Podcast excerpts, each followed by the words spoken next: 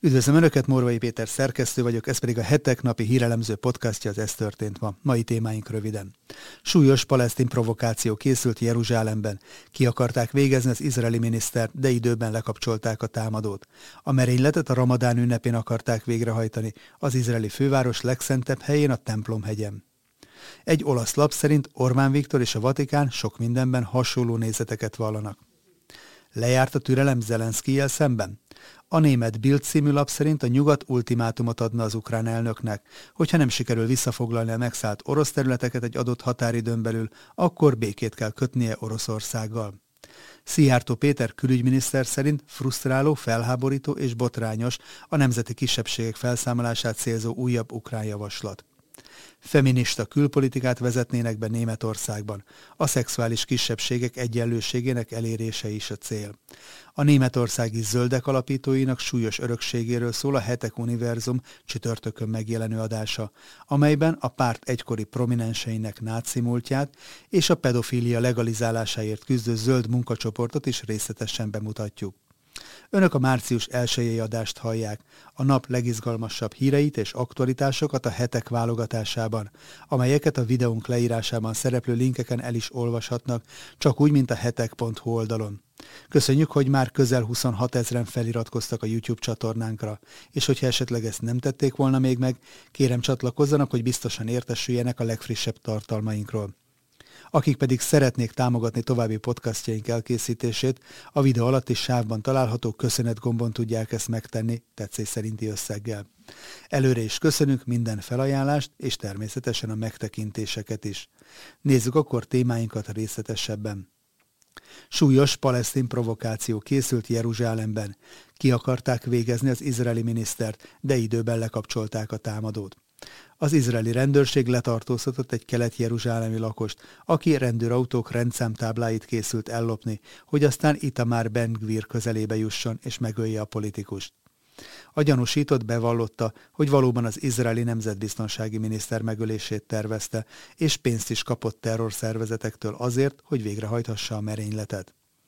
A politikus megölését a ramadan alatti időszakra tervezték, és a merényletre Bengvirnek a templomhegyen tett újabb látogatása során került volna sor. A terror cselekmény eltervezője emellett egy holteset is el akart lopni, hogy ezzel kényszerítse Izrael tárgyalásokra, de azt nem lehet tudni, hogy kinek a testét tervezte elvinni. Hálás vagyok a biztonsági erőknek és a rendőröknek, hogy megvédenek engem és az életemet. Nem fognak megfélemlíteni semmi olyan próbálkozással, amely ártani akarnak nekem, és továbbra is folytatni fogom egy erős jobboldali biztonságpolitika kidolgozását, mondta Itamár Bengvir. Az izraeli hatóságok a folyamatban lévő nyomozás miatt nem hoztak nyilvánosságra további részleteket a merénylettervel kapcsolatban. A hetek korábban egy portrécikben mutatta be a nemzetközi sajtóban általában extrém szélső jobboldali politikusnak bélyegzett izraeli minisztert. Mint írtuk, minél többen riogatnak vele, annál népszerűbb Izraelben Itamar Ben-Gvir, a vallásos cionisták egyik vezetője, aki kompromisszummentes nemzeti és jobboldali programot sürget. Amikor Itamár Ben-Gvir 19 hónappal ezelőtt belépett a Hebron melletti Kirjat Arba település szavazóhelyiségébe, alig ismerte fel bárki is, miközben csendben végigvárta a sorát. Miután leadta a szavazatát, telefonra rögzített egy rövid nyilatkozatot, amit elküldött néhány újságnak, remélve, hogy a választási hírfolyamba néhány szóba ő is bekerülhet, majd beült a családi autójába, és tovább hajtott kampányolni. Ekkor már túl volt három sikertelen próbálkozáson, hogy bejusson a Knessetbe, ahol végül úgy lett képviselő, hogy Benjamin Netanyahu kialkudott egy helyet pártja, az Ocma Jehudit, vagyis zsidó erő számára a vallásos cionisták listáján. 2020-ban nem úgy tűnt, hogy az erő Bengvirrel van. A parlamenti lét azonban váratlanul hálás terepnek bizonyult a zömök szemüveges újonc képviselő számára, akinek néhány harsány felszólalásából rendszeresen bekerült néhány mondat a híradókba. Ennél is többet jelentett azonban, hogy Bengvir látványos utcai performanszai már nem egy marginális kis parlamenti törömörülés vezetőjéhez, hanem egy parlamenti képviselőhöz kötöttek. Így, amikor Bengvir megjelent a nacionalisták által nagy becsben tartott jeruzsálemi zászlós felvonuláson, vagy felsétált a templomhegyre, egyre többen kezdték felismerni, köszönteni és fényképezkedni vele. A közismertséget politikai ellenfelei is segítettek meghozni számára. Itamar Ben Gvir lett az izraeli politika mumusa, a quintessenciális szélsőjobboldali, a retteget kahanista, akinek a puszta léte úgymond fenyegetést jelent az izraeli demokrácia számára. Újságírók nyomoztak régi beszédei után, felkeresték hajdani ismerőseit, hogy megtudják, milyen fénykép is lógott évtizedekkel ezelőtt a szobája falán. Állítólag a hebroni tömeggyilkos Baruch Goldstein képe, aki 27 muszlimot ölt meg 1994-ben. Bengvirt meggyanúsították azzal is, hogy szerepet játszott Yitzhak Rabin miniszterelnök 27 évvel ezelőtti meggyilkolásában.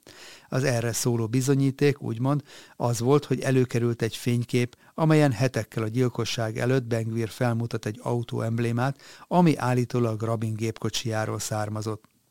Az izraeli sajtóból úgy tűnt, a gyerekeket leginkább Itamár Bengvir képével lehet ma ijeszgetni, hogyha rosszalkodnak, hogy majd eljön értük is de minél félelme, félelmetesebbnek ábrázolták a politikust, annál több elkötelezett híve lett, különösen a cionista fiatalok között. Innen kezdve a baloldali főáramú sajtó még magasabb fokozatba kapcsolt. A Times of Israel egyenesen azzal sokkolta olvasóit, hogy Bengvir olyan területekre lép, amelyre még európai szélsőjobbos politikusok sem merészkednek az amerikai politikusok pedig megüzenték neki, hogy a két ország közötti kapcsolatok kerülnének veszélybe, ha Bengvir a kormány koalíció részévé válik. Nos hát ennyit a más országok belügyeibe való beremavatkozásról. De mit is képvisel az Ocma Jehudit, a zsidó erő? A párt programja egyetlen frappáns mondatban összegzi céljaikat.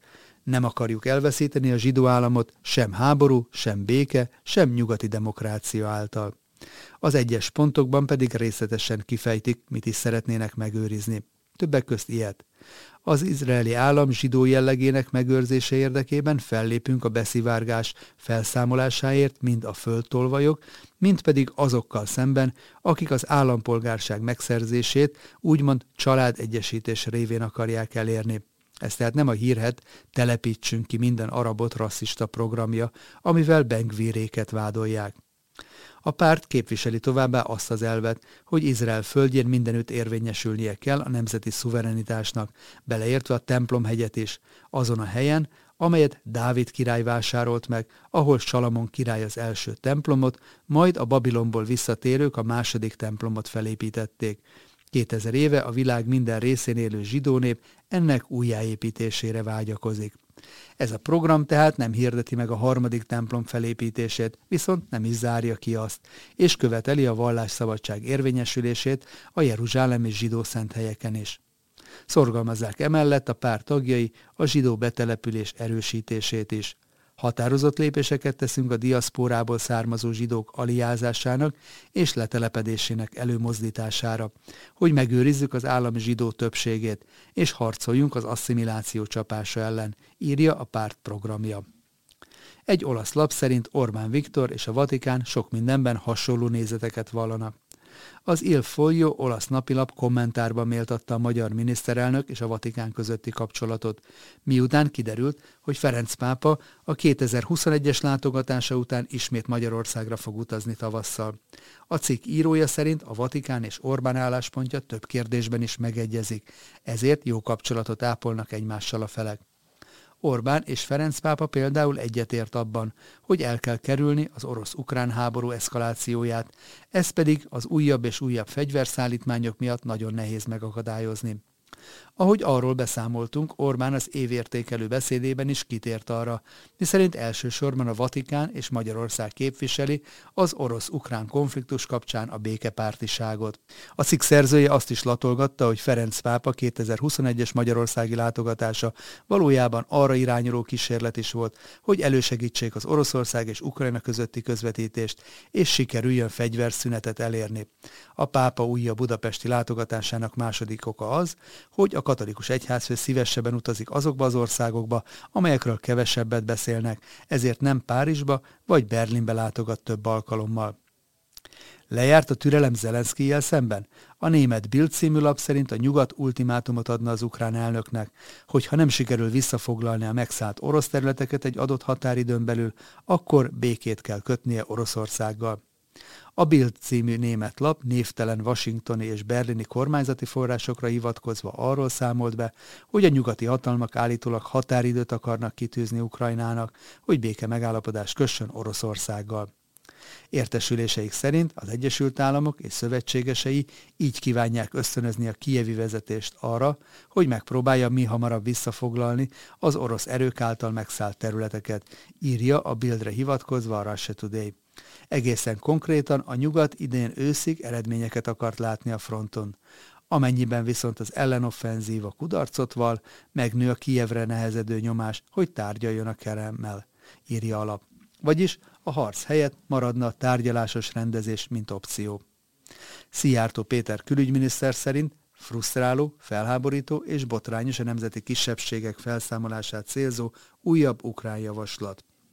Frusztráló, felháborító és botrányos a nemzeti kisebbségek felszámolását célzó újabb ukrán javaslat, amelynek értelmében arra fordítanák az Európai Uniótól az állam működésének támogatására kapott eurómilliárdok egy részét, hogy lépéseket tegyenek a nemzeti kisebbségek felszámolása felé szögezte le Szijjártó Péter külügyminiszter Genfben. A tárca vezető az ENSZ emberi jogi tanácsának ülésén hangsúlyozta, hogy mivel magyarok milliói élnek hazánk határain kívül, a kormány rendkívül érzékeny a kisebbségvédelem kérdéseire, külpolitikájának pedig egyik fókuszpontja is a külhoni közösségek jogainak biztosítása. A külügyminiszter felszólalásában elfogadhatatlannak nevezte, hogy Ukrajna 2014 óta folyamatosan és szisztematikusan építi le a nemzeti kisebbségek jogait. Több káros törvényt is elfogadtak ezen a téren, így ellehetetlenítik a nemzetiségi oktatási intézményeket is, amelyek szeptembertől nem tudják folytatni a működésüket jelenlegi formájukban. Emellett megszűnik a nemzeti nyelvű érettségiztetés, felvételizés és szakképzés is, illetve számos magyar iskolaigazgatót és tanárt kirúgtak, sorolta.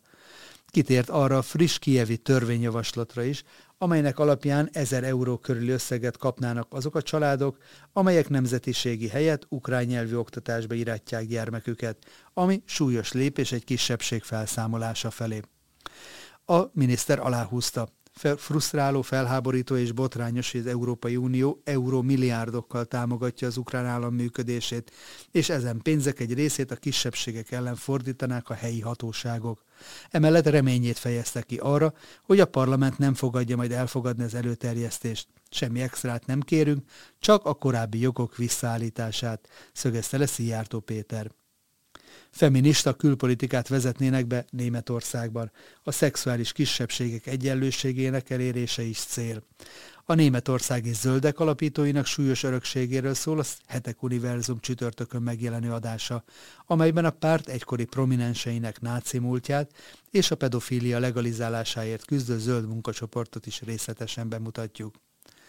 Annalena Baerbock, német külügyminiszter, feminista külpolitikát vezetne be, és ennek megfelelően tervez változtatni az ország külkapcsolatain. Az új stratégiát részletező 80 oldalas dokumentumban a német külügyi tárca vezetője arról írt, hogy azért szorgalmazunk a feminista külpolitikát, mert óriási szükség van rá, hiszen világszerte férfiak és nők még mindig nem egyenlők. Az ambiciózus német tervezett célja, hogy az ország külpolitikájának segítségével világszerte elősegítsék a nemek közötti egyenlőséget, és az emberek egyenlő arányban legyenek képviselve az élet minden területén. A kezdeményezés azonban nem csak a nők társadalomban betöltött szerepét növelné, hanem ez vonatkozna minden csoportra, amelyek nemi identitásuk, származásuk, vallásuk, koruk, fogyatékosságuk, illetve szexuális orientációjuk miatt a társadalom perifériáján vannak. A feminista külpolitika emellett abban hoz újdonságot, hogy figyelembe vennék a döntéshozatalkor azt, miszerint ezeknek milyen hatása lesz a különböző nemekre és társadalmi csoportokra vonatkozóan. Az új politikai irány végrehajtásához a német költségvetésből félretett összegek 85%-át genderérzékeny, további 8%-át pedig gender átalakító módon használják majd fel, vagyis azon fognak munkálkodni, hogy megkérdőjelezzék a gender normákat.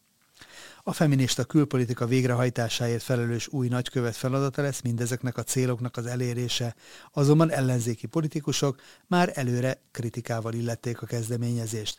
Márkus Zöder, a Kereszténydemokrata Unió CSU vezetője szerint kudarcra van ítélve az, hogy utazgatnak majd a világban, és mindenki másnak megmondják, mit is kellene, vagy mit nem kellene tenniük. A Keresztény Szociális Unió, vagyis a CDU politikusa Katja Leikert azért kritizálta az új külpolitikai irányelveket, mert szerinte az elmúlt időszakban is sok ígéretet tett a kormány a nemek közti egyenlőtlenség felszámolására, de a gyakorlatban nem történtek jelentős változások. A németországi zöldek alapítóinak súlyos örökségéről szól a Hetek Univerzum csütörtökön megjelenő adása, amelyben a párt egykori prominenseinek náci múltját és a pedofília legalizálásáért küzdő zöld munkacsoportot is részletesen bemutatjuk. Nos, ennyi fér bele mai ajánlunkba. Morvai Pétert hallották, az Ez történt ma mai adásában. Holnap is várom Önöket aktuális hírekkel, ajánlatokkal, és hogyha szeretnének ezekről az új adásainkról biztosan értesülni, akkor kérem iratkozzanak fel a hetek YouTube csatornájára, ahogyan ezt már közel 26 ezeren meg is tették. A hetek online előfizetői pedig a lap teljes archívumát is elérik az aktuális lapszám mellett. Viszont hallásra, szép napot és szép estét kívánok mindenkinek!